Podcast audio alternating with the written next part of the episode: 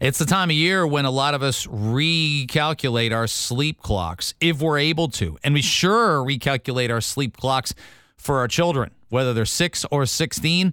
Everybody needs a little bit of a correction. We talked to Amanda Jewson, who's a sleep expert, about just that on Toronto Today we previewed our guests, which we should probably do more often because then people are like, ask her this, ask her that. But I got a question: uh, Is is uh, is a 16 year old. Sorry, is seven hours of sleep enough for a 14 year old? Because that's what my kid's been getting all summer. I'm going to guess our next guest will say no, but we're trying to turn our 14 and 16 year old around in a hurry. But you got to do it gradually. Amanda Jewson's a sleep expert and consultant and kind enough to join us now. It's great to have you on. You're a popular person this time of year after the last nine weeks of uh, of summer, especially, especially with parents of teenagers, I bet. That's right. That's exactly right. I mean, teen parents, especially, it's so funny that the very first question you ask is about teen because teen parents are always so panicked, not, and, and for good reason we have these kiddos who used to sleep like dreams. All of a sudden, they become 12 and up. They can't fall asleep. They seem tired all day. They, you know, we're trying to rouse them in the morning. They're like, absolutely not. It's not happening. But there are really good biological reasons for that. Their circadian mm. rhythm totally shifts. They don't feel tired until much later. But the world hasn't changed for them. So they still have to get up early for school. And it's really challenging. It is really challenging. And I, I know with the we, we, used to have quadmesters the last two years in school. So for a lot of high school kids, the the morning started later and the day finished later. Not great, but it, it is what it it was what it was. I'll put it that way. They're getting up earlier now. There's back to we're yeah. back to eight thirty home rooms and getting on school buses at seven fifteen. So it's a big change even from twelve months ago, Amanda.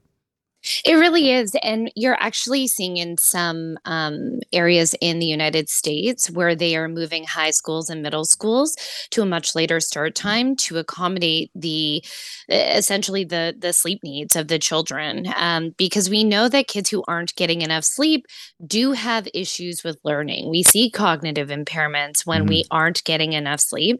And, you know, there are some areas I'm sure that kids are being bussed in where they're having to get up at 5 30, 6 six o'clock in the morning, and it just doesn't align with what they need biologically. Um, so the later start times are actually really beneficial. And in these areas where we are seeing kids starting school later and ending later, their school performance is so much higher, they're happier, and they're rested. Can you identify, if you were to spend time with kids, can you identify kids that need less sleep? Maybe they're more active, maybe they're more athletic, maybe they eat better. Does that ever factor in? Could you look at two 14 year olds, again, without, without uh, too much judgment on one as opposed to the other? Could you look at two 14 year olds and go, oh, this one needs a lot more sleep than the other? Yeah, you know, the great thing about sleep needs is they're very apparent. Um, mm-hmm. you know, for the most part, there are usually significant um, consequences when kids aren't getting enough sleep or they're getting too much sleep. So, you know, for that tired teen, you're going to see signs. They're going to appear dozy. They might seem, you know, uh, I actually taught teens for years and years and years. Um, and I'll tell you, in the classroom, you see it. It's the head on the desk. It's the, you know, really struggling to get through first and second period. Um, and then you sort of get a little bump in the afternoon, which is kind of nice. So you'll see that.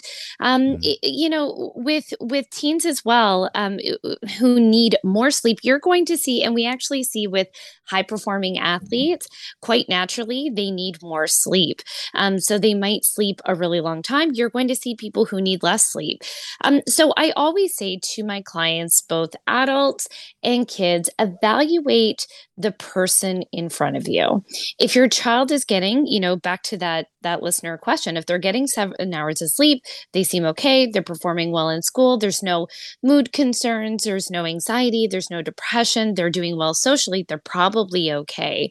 Um, and on the uh, you know, other side, if you have a sleepy teen and or child who can't get out of bed, they seem really exhausted and there's all sorts of other consequences, you're going to want to have a chat with your doctor and have that evaluated.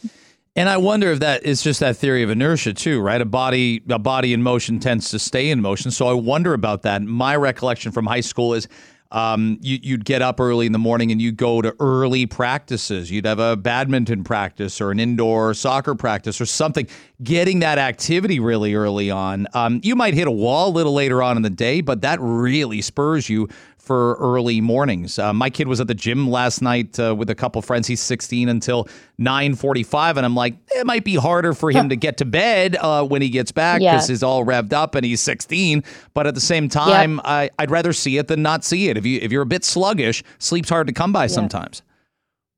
Yeah, well, you know, the the really cool thing about that is it's so in line with what his body is probably doing naturally. Again, it's that delayed circadian rhythm thing where he's mm-hmm. going to feel more energy in the afternoon, want to sleep in. Um, it really you know, the, the funny thing, and when you look at sleep biology and you look at the science of sleep, we actually know that people are kind of predetermined to be those early risers or or late risers. These are, you know, I, I feel back a million control not a million years ago but back when we were all sort of needing to look out for each other right? And there needed to be safety. There needed to be people who got up early and there needed to be be people who stayed up really late and watched over everyone right? Yeah. So there was some protective factors involved in that but we we're actually starting to see that this 9 to 5 schedule or our earlier day really does disadvantage people with a later circadian rhythm who really struggle with getting up early in the morning.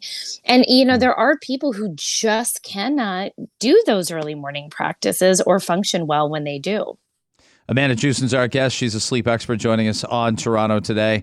Um, a couple adult questions in a second, but but I'd ask about teens. Um, it, what I'm seeing is sleep sort of stabilizes around age 20. Is that sort of your your sort of sweet spot to where you know kids become teenagers, become young adults, and they can kind of do it on their own. They don't need the guidance, and, and most times, most 20 year olds probably aren't living at home, so they've got to self regulate.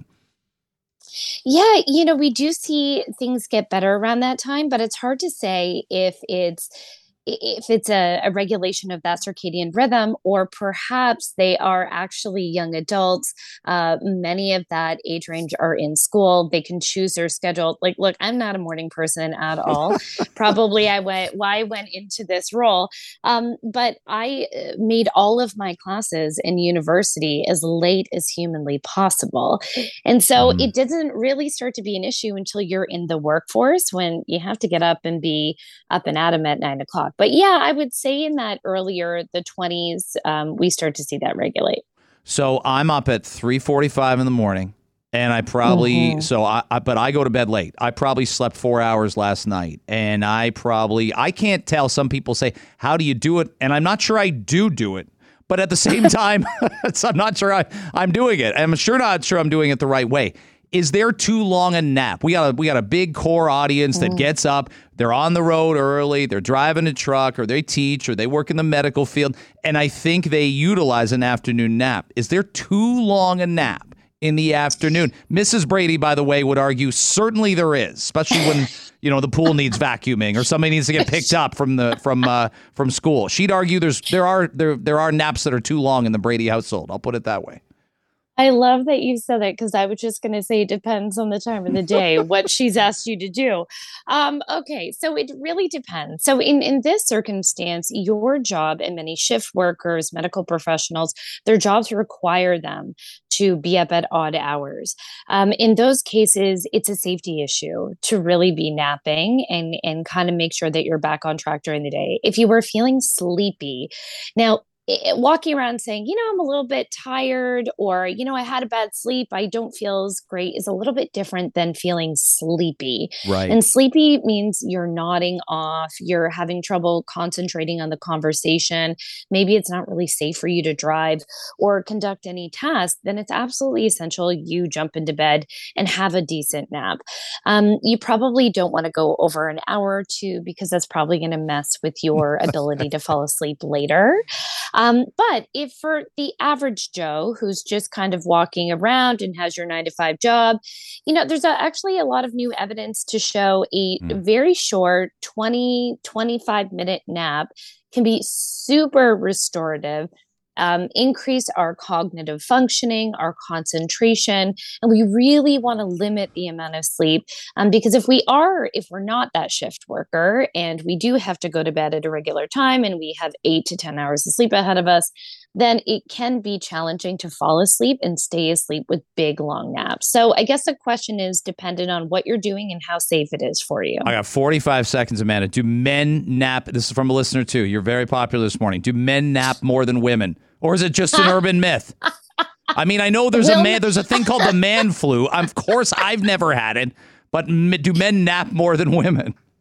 Here's what I'll say, but we do know the evidence shows us that men tolerate discomfort less so than women. And I'll leave it at that oh, for boy. your listeners to take what they do from that. Oh, I'm taking some stuff from that. Uh, I'm, uh, yeah. And the next time we talk, I, will have things to say about it. Hey, I loved having you on. Thanks so much. And if you ever need a, uh, uh, a science experiment to uh, for people to you know uh, model uh, model them not model themselves after. I'm your guy uh, for a sleep clinic awesome. or any kind of any kind of uh, science experiment. You can just throw me on a, ca- a couch and let people observe me. It's it's not pretty. I love it. Anytime, I'll call you. yes, I, I thought I'd get that. Thanks very much, man. Appreciate it. My pleasure. Have a good one. I will. Um, uh, nap, I think she means. Amanda Jewson, sleep expert and consultant.